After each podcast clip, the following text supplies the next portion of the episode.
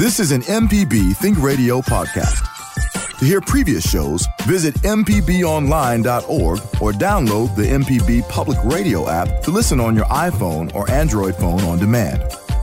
Deep South Dining is the show all about the culture of Southern flavor, from fried chicken and collard greens to shrimp and grits and a glass of sweet tea. Subscribe now to the podcast using any podcast app or download our M P B Public Media app.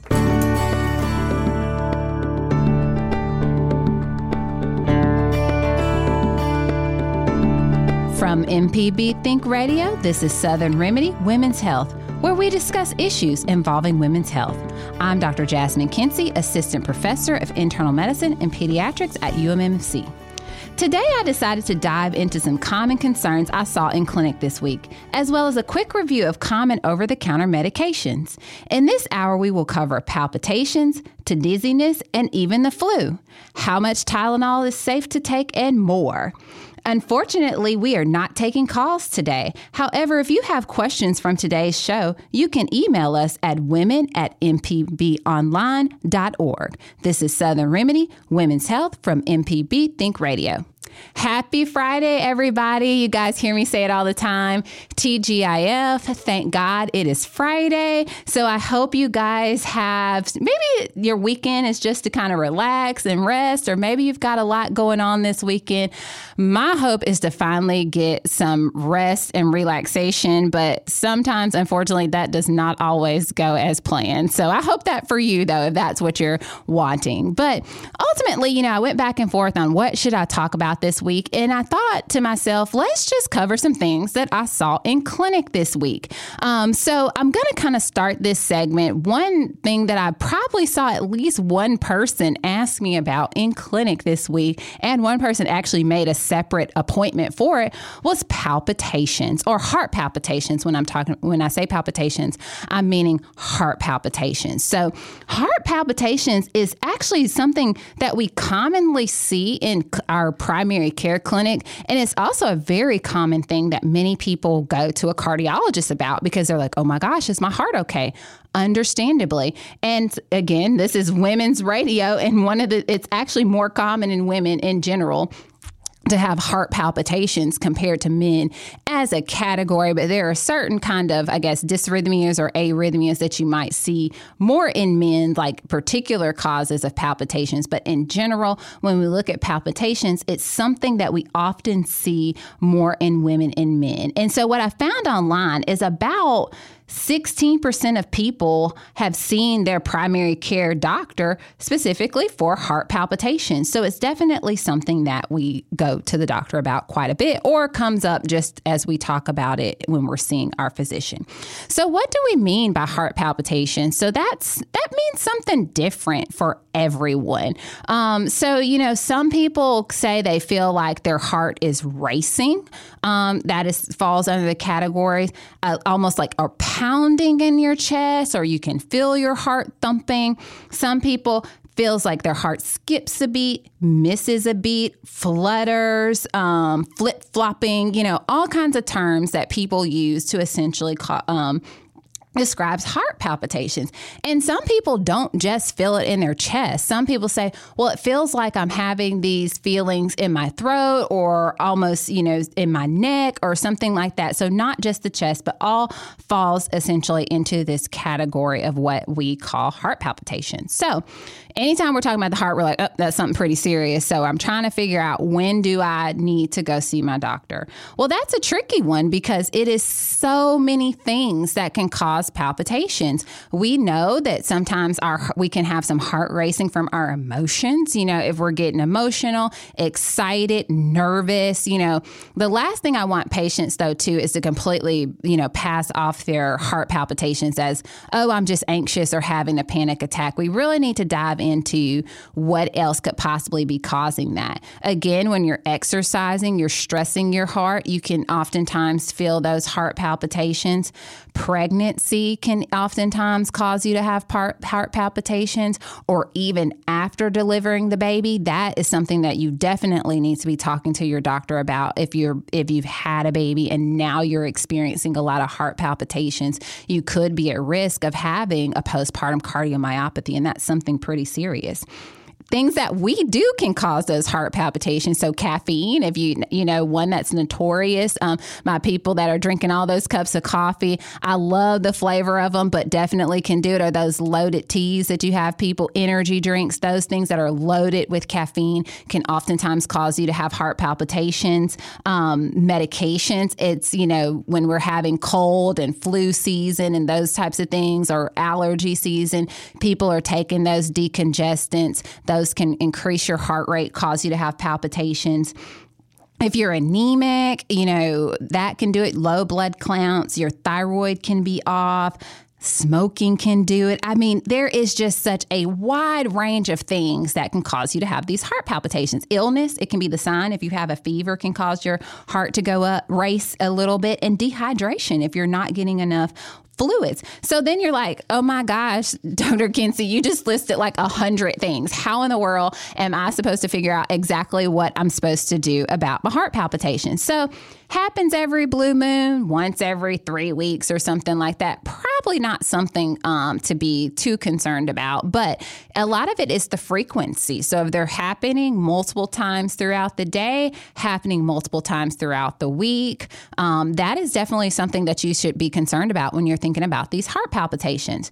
The other things becomes, what other health problems do you have? Do you already have heart disease, high blood pressure, diabetes, high cholesterol, you know, smoking? If you're having heart palpitations with chest pain, that is concerning and you need to be seeking kind of a medical care. Definitely if you have chest pain that won't let up, then you need to be going to an E R or calling someone and making sure everything's okay and we're not dealing with a heart attack. But again, it's what other symptoms you have those palpitations. If you're passing out and you're having heart palpitations, you need to be someone's E R. Shortness of breath, as I mentioned, a lot of fluid swelling. Those are the people that I want to see their doctor sooner rather than later because that can be a a serious cause of other heart problems and things like that. If you're having heart palpitations and you're lightheaded and dizzy, um, as I mentioned before, you're fainting, those are things that I don't want you sitting on your couch, be like, I wonder if this is okay. No, you should definitely be making sure that you're seeking medical care. There are also patients knowing your family history. There are certain known abnormalities of the conduction system within your heart. We call it W P W or Wolff-Parkinson-White um, syndrome. That can be something that can cause you to have palpitations that need to be seen. And some people can have something we call a prolonged Q T syndrome. So again, that electricity through your heart is not doing exactly what it's supposed to do. And those are the patients that we need to make sure are seeing their doctors. So I've got heart palpitations. I'm trying to figure out what's going on. What's and what probably makes people really nervous is what's going to happen when I get to the doctor. So again, this show is not in place of medical advice or, or, you know, kind of, or in place of you seeing your doctor. You know, if you're worried, always see your doctor. Don't kind of sit home worrying about it. But more so, I want to say, who needs to go right away versus later. But I definitely feel if you're feeling heart palpitations, talking with your doctor, getting a good history and figuring out essentially what's going on. So what happens when you go to the doctor? So again, we'll take a good history, try to figure out what your symptoms are. If you're a woman and you've been having heavy menstrual cycles lately or, you know, prolonged episodes of bleeding or something like that, that makes us think that you could be anemic causing your palpitations. So that's a simple thing we can look at. We can take check your blood count, see are you anemic, check a C B C on you. Um, as I mentioned before, you know, thyroid, your thyroid level being off can sometimes cause palpitations. So if you're having other symptoms, fatigue, unexplained weight gain or weight loss, changes in your hair, changes in your skin, those things, or family history of thyroid problems, that points us in the direction of possibly thyroid causing your symptoms. So oftentimes we will check your thyroid levels. If you're, you know, having palpitations, we don't have a real good answers, actively having them in clinic, oftentimes we'll do an E K G where we're looking at your heart while we're in clinic, seeing if it has any skipped beats. A very common cause of palpitations in our patients that doesn't cause a lot of issues can be P V Cs or preventricular preventricular contractions of your heart or P A Cs, pre-atrial contractions of the heart.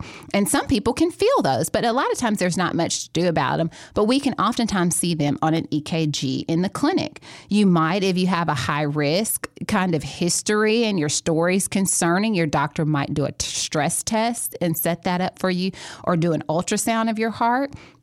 Sometimes your, your electrolytes can be off. Like I mentioned before, if you're dehydrated, had a recent illness, vomiting, diarrhea, now you're having palpitations, your potassium level could be off. Those kind of things can cause you to essentially have heart palpitations. And for those patients who, like, you know, you have palpitations, they're happening pretty frequently, these tests come back normal, we don't have a good answer, we can oftentimes put you on a heart monitor. So we they used to call it a, heart, a Holter monitor. Now we call it a Zio or Zio patch. I'll admit I'm not one hundred percent sure I'm saying that correctly, but essentially it is the heart monitor that you put that you can wear from as short as three days to up to fourteen days, depending on what your how frequent your palpitations are. If you're having palpitations every single day, I'm not going to make you wear this for two weeks. I can probably get the information I need from you wearing it for a few days versus a patient that says, "Oh, it happens a couple of times a week." You're a person that might be required to have this heart wear this heart monitor longer.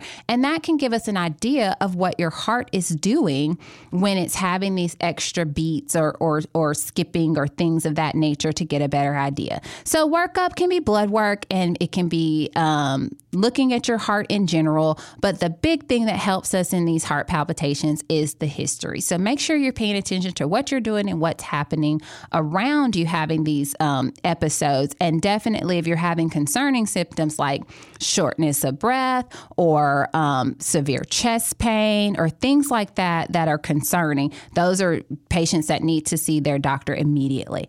So we just finished talking a little bit about heart palpitations. And so as I mentioned before, you know, that means something different to some people, whether that's like you feel like your heart's racing, skipping a beat, flip-flopping, you know, extra things happening in your heart. It just feels different to everybody. And we talked a little bit about the causes, what happens when you you go to the doctor's office and how do we kind of figure out what's going on with your palpitations. So I do, I will say this, I do end up with a lot of patients that have palpitations and I don't find a really good answer for it. And some people it is anxiety or the stress or things that they're going through.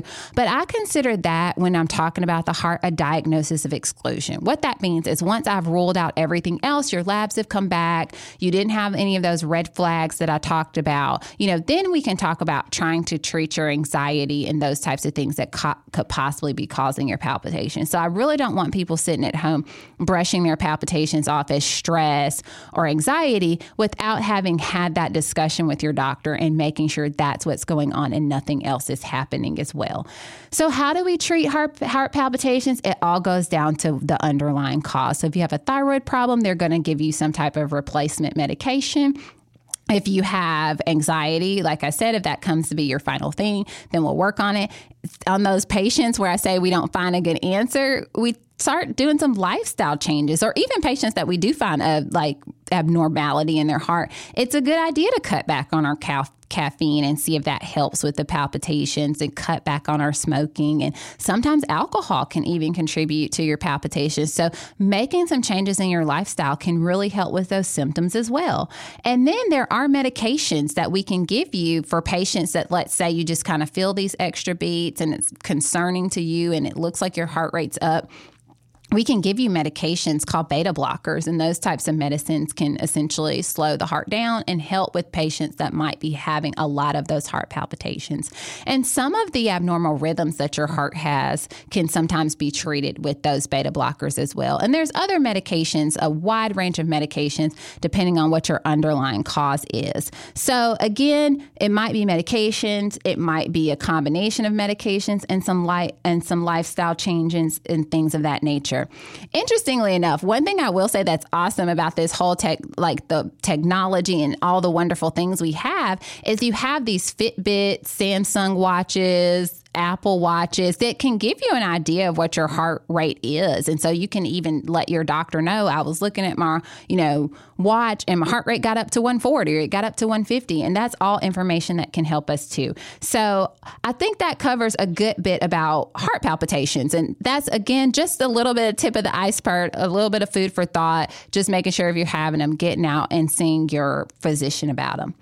Now, one of the things that I see quite a bit in clinic that I think is probably one of the ch- challenging complaints that patients come with is dizziness. And it's something that, you know, all of us, probably a good majority of patients have experienced it at some point in time in their life. So how do I figure out if this dizziness is something that I should be worried about um, or something that just kind of happened? So again, dizziness is just kind of like the heart palpitation. It's something that's different for everyone. So somebody might say, describe their dizziness to me like they're feeling faint or weak or lightheaded, off balance, woozy. Some, the room is pin- spinning. Some p- patients say they're spinning. So it really is, as providers, us trying to figure out exactly what you mean when we talk about dizziness. And then, you know, Have, helping us determine where we go from there. So dizziness, there can be so many different causes. And I mean, I could probably spend hours talking about dizziness, but I'm going to try to hit some of the high points of dizziness. So some of the things, one of the kind of most common things that is associated with dizziness and things in our patients are inner ear disorders. So this is something I see quite a bit in clinic, um, and particularly here in Mississippi, because we have so many allergies and sinuses and all those kind of things. Our ears are full, we're congested, those types of things. And that oftentimes can cause some inner ear concerns. Another common cause is what we call benign paroxysmal positional vertigo, or B P P V. And so we'll go a little bit more in detail about that in a little bit, but that's, you know, kind of what we call a benign, it's in the name, benign cause of vertigo. It's that sensation of spinning in your head, just like many other things, is pretty common in women when we look at it compared to men.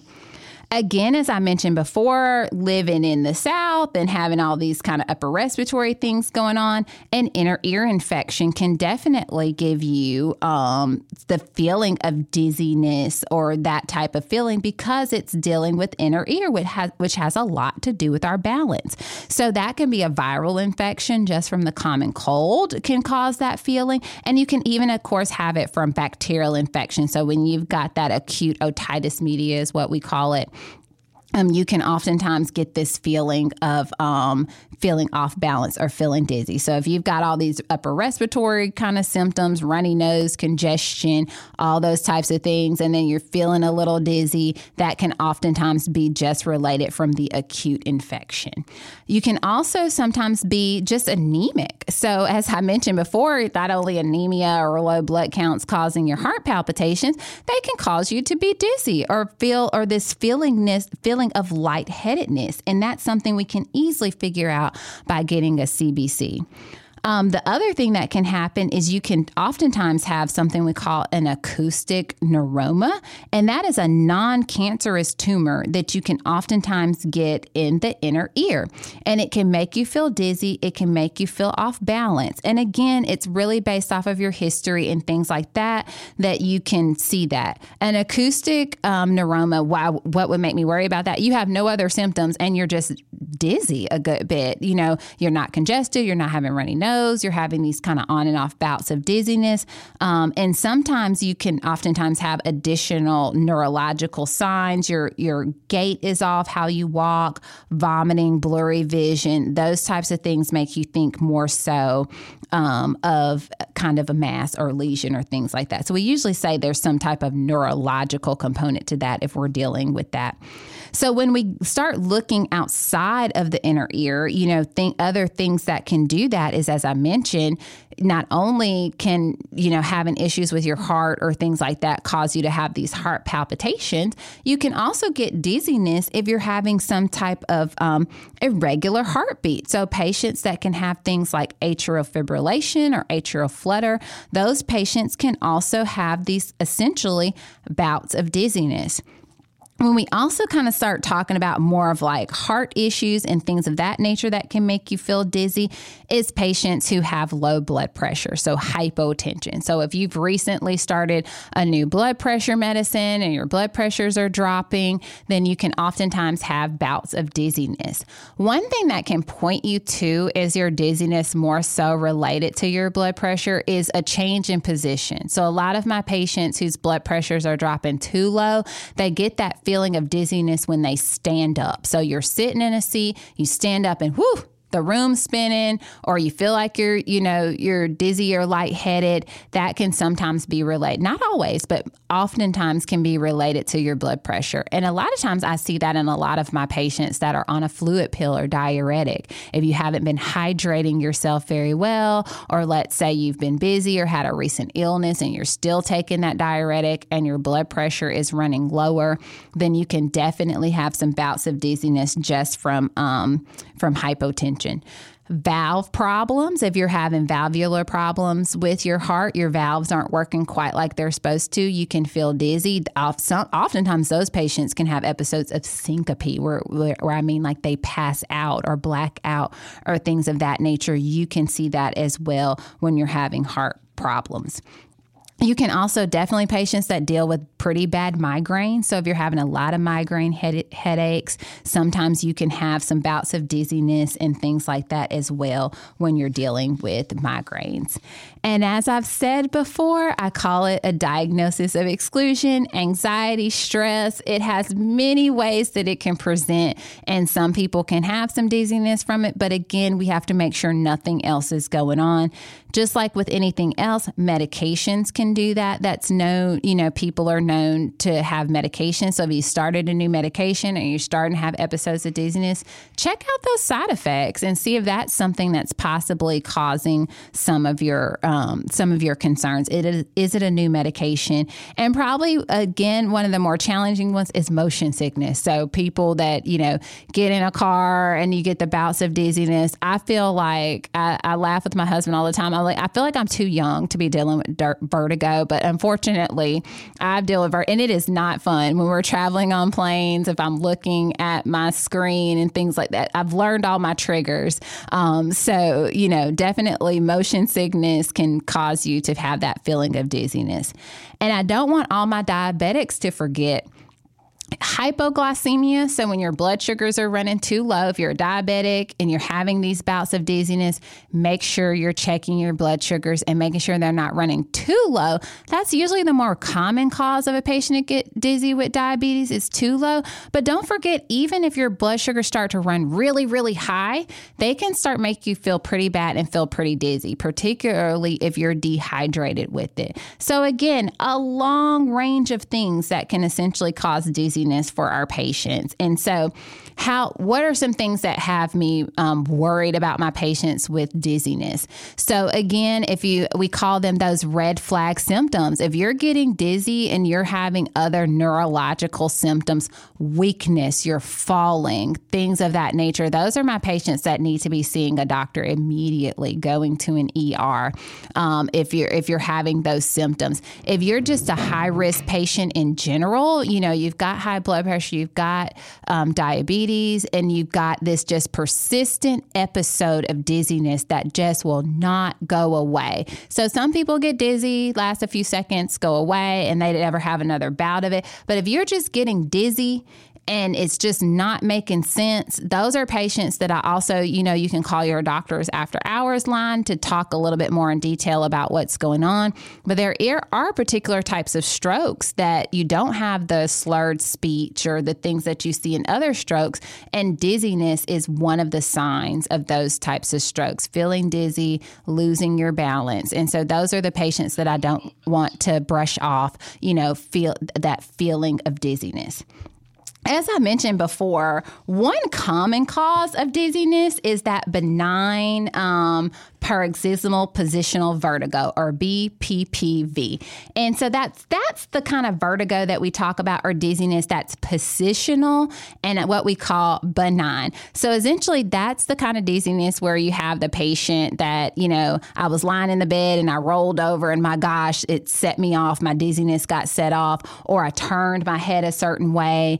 Um, and those are the patients that it's very classic. It's some type of sudden movement that they make. They can almost pinpoint what they did that set their dizziness off. And those are usually my patients that I think of that type of vertigo um, with it. You can have some nausea. You can have some vomiting, those types of things with it. Um, You again, there are maneuvers that we can do in the clinic that can help us relieve that as well as help us diagnose it. Some patients, interestingly enough, can also do physical therapy for their vertigo and dizziness. So lots of different options ultimately for us to manage our dizziness. But hopefully that for those patients that sit back and like, I just don't know why I'm dizzy. Again, just like the heart palpitations, the differential is pretty long, but I hope I gave you a little few nuggets that can help you um, decide if you need to see your physician. And again, I just like to share with everyone so people aren't sitting at home brushing off some things that definitely need um, to be evaluated. So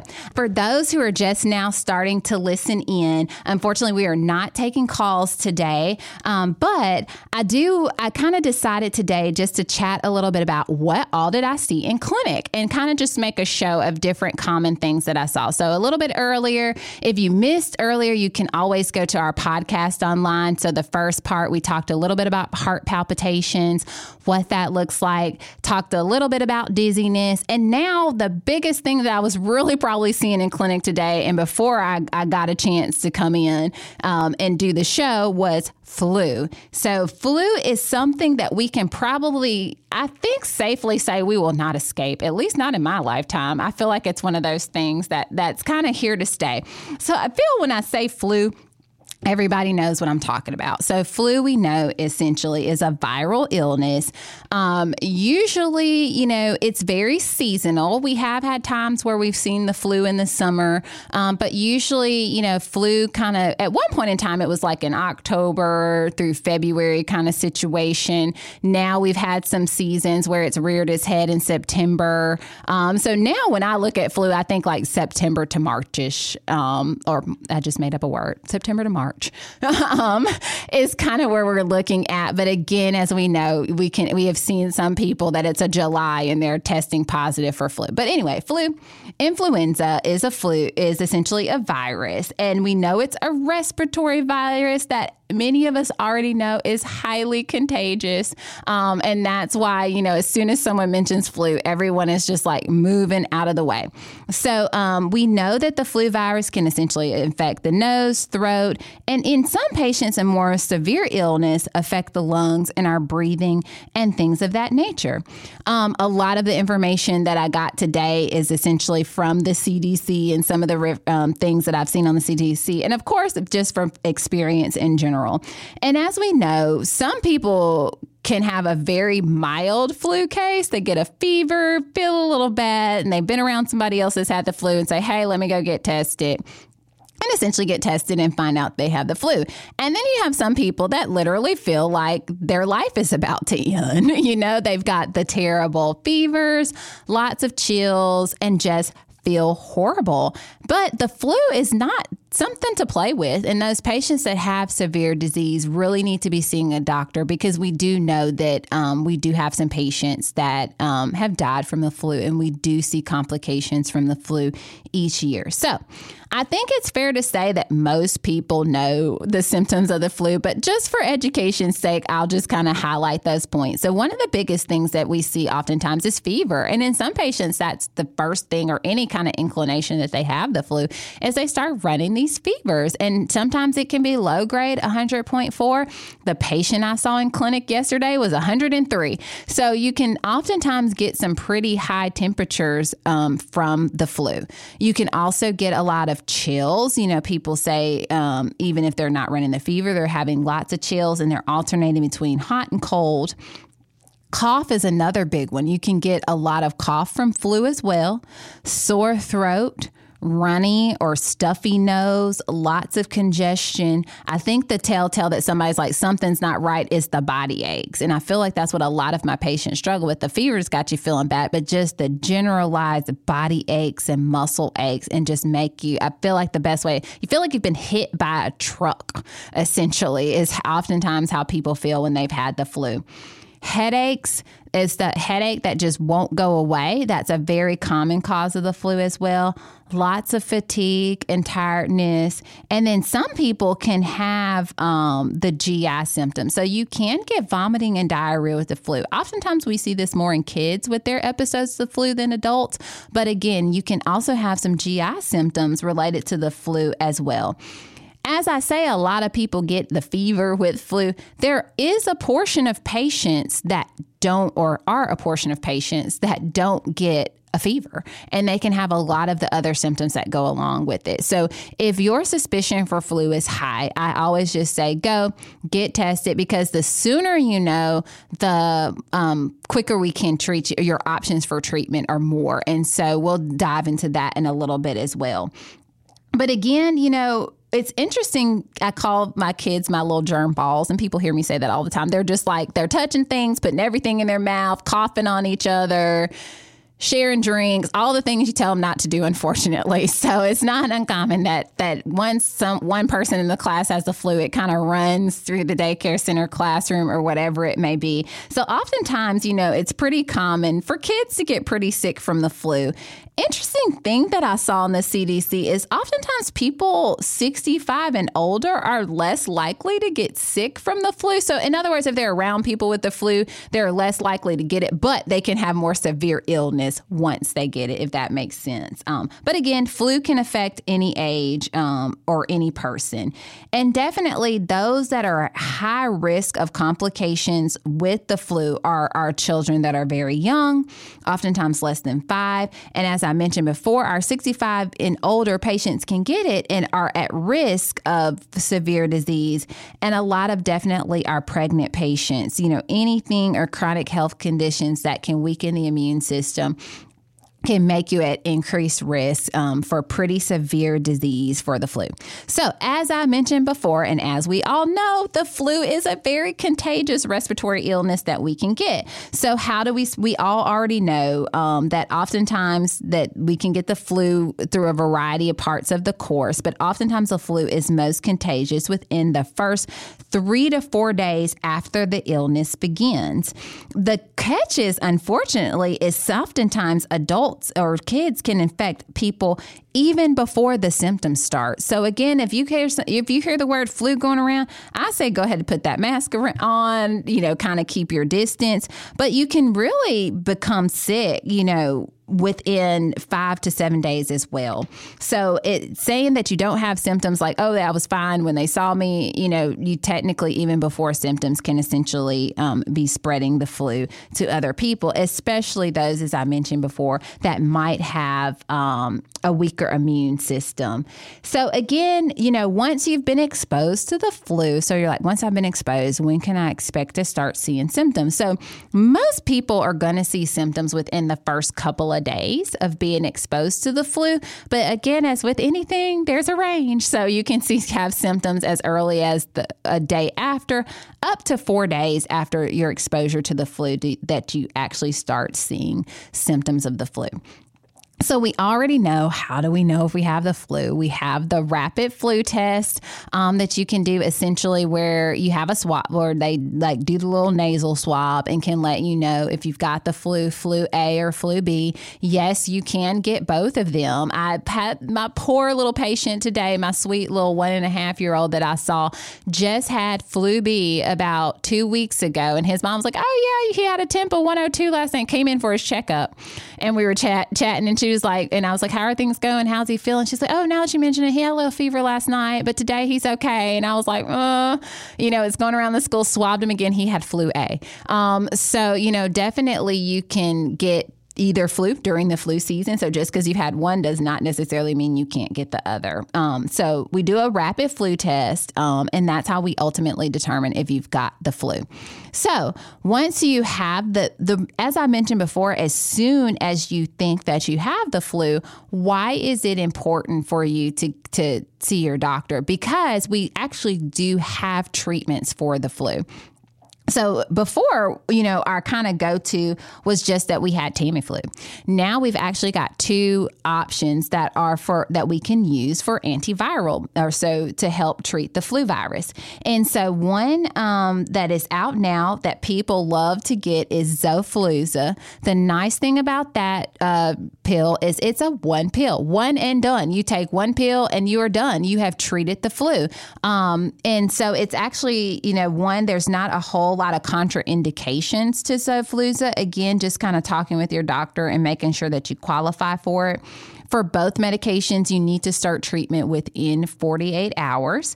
And the reason we like for that is it can shorten your uh, the severity of your symptoms and can also decrease your risk of having pretty significant or severe symptoms. So Zofluza, one, po- one pill within forty-eight hours of symptoms, and you are done.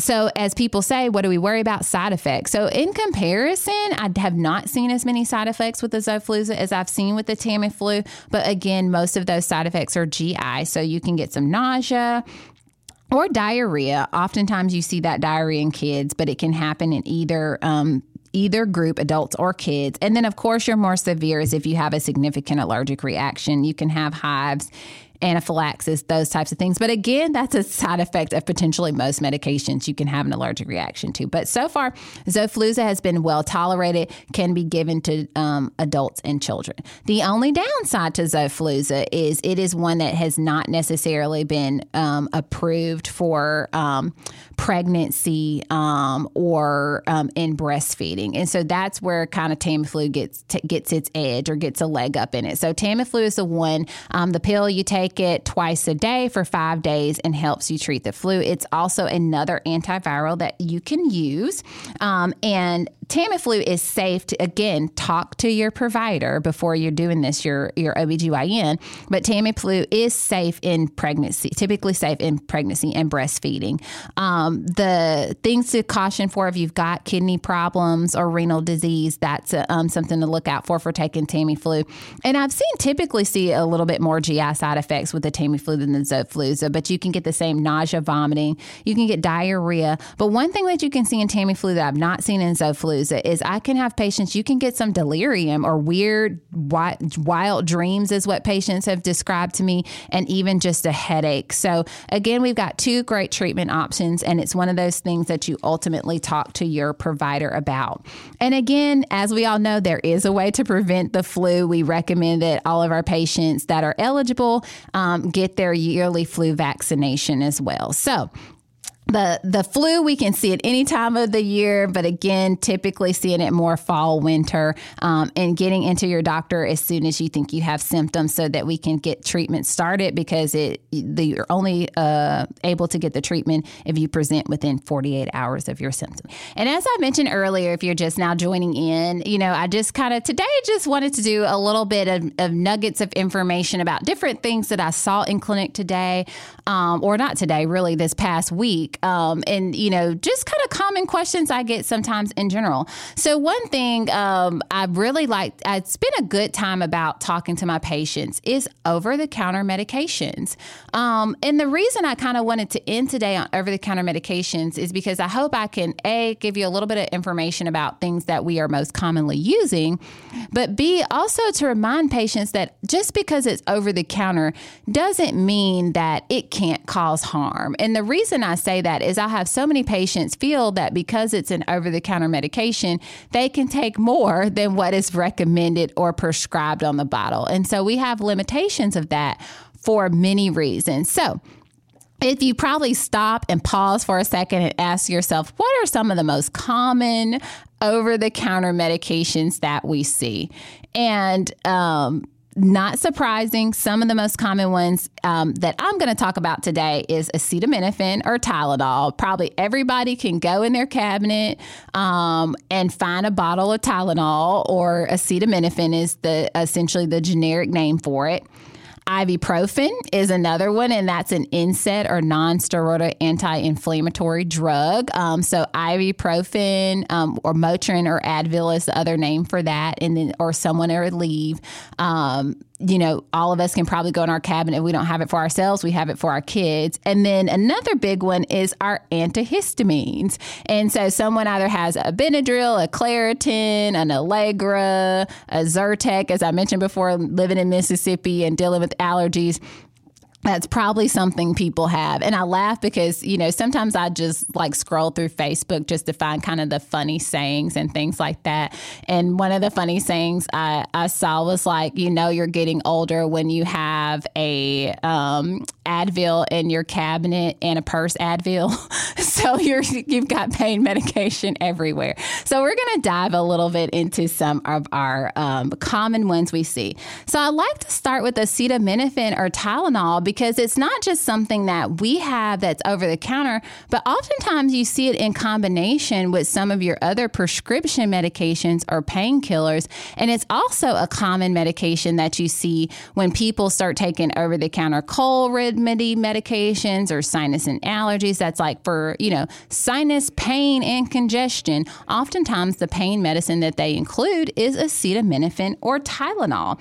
So what exactly is acetaminophen? It is not only a pain pain reliever, but it's also a fever reducer. So it can do both of those things. And so many people take it not if they're running high temps, and then some people can take it, of course, if you're having some aches or pains um, or things of that nature, in order to essentially give get some relief. The hard part about over-the-counter medications is all the different formulations, so not just what it's mixed in, but often the dosing. And so I really picked Tylenol as one of those ones because I don't think people realize that, you know, taking too much Tylenol can be harm, pretty harmful. Um, particularly, it's one of those things that we see commonly in patients that are overdosing. And it is liver, we call it hepatotoxic or liver, liver toxic. It's toxic to your liver. It's taken at inappropriately high doses. Um, and in some patients, we've had ingestions that have been fatal from Tylenol toxicity. So right, as of right now, at one point in time, four thousand milligrams or four grams was the max dose that we allowed patients to have of Tylenol a day. But the newer recommendations are for us not to exceed a total of three thousand milligrams of Tylenol in a day, not in one dose. Do not take three thousand milligrams of Tylenol in one dose. Typically, the max dose that I recommend patients for one dose of Tylenol is about one thousand milligrams. Make sure that you're looking at your bottle. So I actually looked this up because I get so many patients like, I take a Tylenol extra strength. I take a Tylenol arthritis. I've got regular Tylenol. It's so confusing. So usually if you're looking at regular Tylenol, just basic Tylenol, that's about three hundred twenty-five milligrams. Extra strength is five hundred milligrams. And then the Tylenol arthritis oftentimes has six hundred fifty milligrams. I often recommend that my patients, if you're having pain um, or if you're having a fever and you don't have any other health problems or liver problems, you're usually safe to take a thousand milligrams in a dose and take that about every eight hours is usually safe for most patients. Again, making sure that you're having this discussion with your provider if you've got other health problems. The other caveat that I put in is I said total of three thousand milligrams of Tylenol in your day. Again, not at one time. So if you're a person that has chronic pain, so let's say you've got chronic knee pain, back pain, or you take things like a Norco or a Percocet, don't forget that those medications have Tylenol in them as well. And so when you're calculating your total amount of Tylenol in a day, don't forget to take into account that those medications have Tylenol. And again, as I said, if you're taking co- cold medications that say relieve sinus pressure, headache, pain, or cold and fever reducer, make sure you're looking at how much Tylenol are in those as well. Tylenol is a wonderful option for patients who have known kidney disease um, or who are on blood thinners and may not be able to take uh, the N SAIDs, which I'll talk about next, or you've got horrible G I problems. Um, Tylenol becomes a great option for you for pain as well as fever reduction. So the take-home point is only take as much as recommended on the bottle. If in doubt, call and talk to your doctor. And again, excessive amounts of Tylenol can lead to some liver injury. So please only take the medication as prescribed. So the other really common medication that I said as before, if it's not in your purse or in your cabinet or at work, somebody's got it. It's N SAIDs, or the non-steroidal anti-inflammatory drugs. And so that N SAID category includes things like ibuprofen. So ibuprofen has a lot of kind of name brands. So Advil and Motrin's active ingredients ingredients are ibuprofen. Also in this N SAID category is something we call naproxen, and you oftentimes will see naproxen in Aleve. That's the name brand for it. And one that people don't always realize is an N SAID or non-steroidal is aspirin. So I'm not talking about the people that are taking baby aspirin. So baby aspirin's eighty-one milligrams. That's another discussion. I'm talking about N SAIDs for pain reduction. Um, so a lot of people like, we, I really like N SAIDs, particularly for my patients that are having pain, particularly from arthritis, a pulled muscle, a type of injury, those types of things, because it has those anti-inflammatory process that kind of really helps with the pain. But just like with Tylenol, we only want to take it as per prescribed. So when we're talking about ibuprofen, as I mentioned before, looking at what's on your medication and what's in your medication, ibuprofen is that active ingredient in Motrin and Advil. Typically over the counter comes in two hundred milligram tablets, capsules, gel caps, or whatever it may be. Um, and depending on the person, you can take two, two hundred milligrams up to eight hundred milligrams max for one dose. Um, again, talking with your doctor before you're looking at some of those higher doses of the ibuprofen. Naproxen, you will often see, also known as Aleve, will oftentimes that comes in the two hundred twenty milligrams a day. And again, making sure we're only taking those as prescribed. Aspirin, or the B C powder, I'll be honest, I don't think I realized how much aspirin was in B C powder. Um, I am, as a physician, am not a huge fan of B C powder, but I have patients that absolutely love it and swear by it. But it is eight hundred twenty-five milligrams of aspirin. If you go look up um, B C powder, it's eight hundred twenty-five, I mean, not twenty-five, sorry, eight hundred forty-five milligrams um, of aspirin. And if you look up B C powder max, it's one thousand milligrams of aspirin in there. And the max dose for that is four thousand milligrams or four grams in a day. So why do I say that that makes me nervous? One of the more common causes of ulcers and G I bleeds that I see are N SAIDs.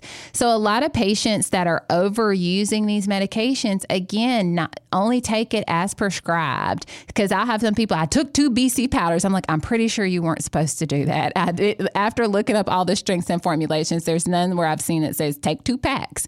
Um, so I want you to only take things as prescribed, but it can be really harsh on the stomach. So um, N SAIDs can increase your risk of gastritis, um, you know, ulcers and things of that nature when not taken appropriately, or even people that just are at risk at baseline. So a lot of my patients, I tell you, if you're taking N SAIDs for pain, make sure you're taking it with food, not on an empty stomach. And if you're having to take N SAIDs for multiple days at a time, make sure that you are using some type of antacid like Pepcid or Nexium or something like that. Again, talking with your doctor, making sure that those particular medications are safe for you to take. And so um, N SAIDs, the people that I want to be cautious when they're using N SAIDs are my patients that have chronic kidney disease. So, you know, typically we do not want you, if you've got kidney problems, taking N SAIDs because it can worsen or exacerbate um, some of your kidney issues. And those that have are on blood thinners, you should be talking to your doctor to see if it's safe for you to take um, an N SAID every now and then. Again, that's a conversation you should have. And as I mentioned before, if you've had ulcers before or inflammation in your stomach, N SAIDs are probably not what you want. And those are the patients that um, I definitely recommend that you take uh, Tylenol instead of doing something like an N SAID or a nonsteroidal. So as I mentioned before, you know, although these over-the-counter medications, you know, can seem harmless and they're wonderful options for our patients to have to take, I want you to make sure that you're mindful of what other medications you're taking at the time that you're taking the over-the-counter medications and that you're only taking them um, as they're prescribed. So those are two ones, two medications that I see a lot of my patients take, but it's also the ones that patients come into my clinic and say, I know it said only take, you know, two Tylenol, but I took four. And I'm like, please stop, please don't do that. Um, you know, because it definitely can seem harmless. Another thing that I do want to add that it is in fact safe to take Tylenol and Motrin together or ibuprofen or the N SAIDs. There's not a reason that you can't take those two medications together. My mom will call me and she'll say, I just took an Advil about twenty minutes ago. Can I take Tylenol? And I'm like, yes, Mom, you can. But one thing that we do recommend is oftentimes if you're if you're having to help with your pain, alternating them can be helpful. So let's say I take a Tylenol at eight a.m. and then four hours later, it's too soon to take another Tylenol, but I could take an Advil or ibuprofen. Um, so it, those medications are safe to use in kind of combination with each other. So I hope that you guys enjoyed today's show and maybe it answered some of your questions from heart palpitations to dizziness to the flu and some common over-the-counter medications. Again, you can always listen to this podcast again. Again online. This is Southern Remedy Women's Health. It's a production of Mississippi Public Broadcasting, Think Radio, and is funded in part by a grant from the University of Mississippi Medical Center and generous support from listeners like you. Today's show was engineered by Abram Nanny. I'm Doctor Jasmine Kency. Join us next Friday at eleven for Southern Remedy Women's Health, and stay tuned for N P R's Here and Now, coming up next on M P B Think Radio. This is an M P B Think Radio podcast. To hear previous shows, visit m p b online dot org or download the M P B Public Radio app to listen on your iPhone or Android phone on demand.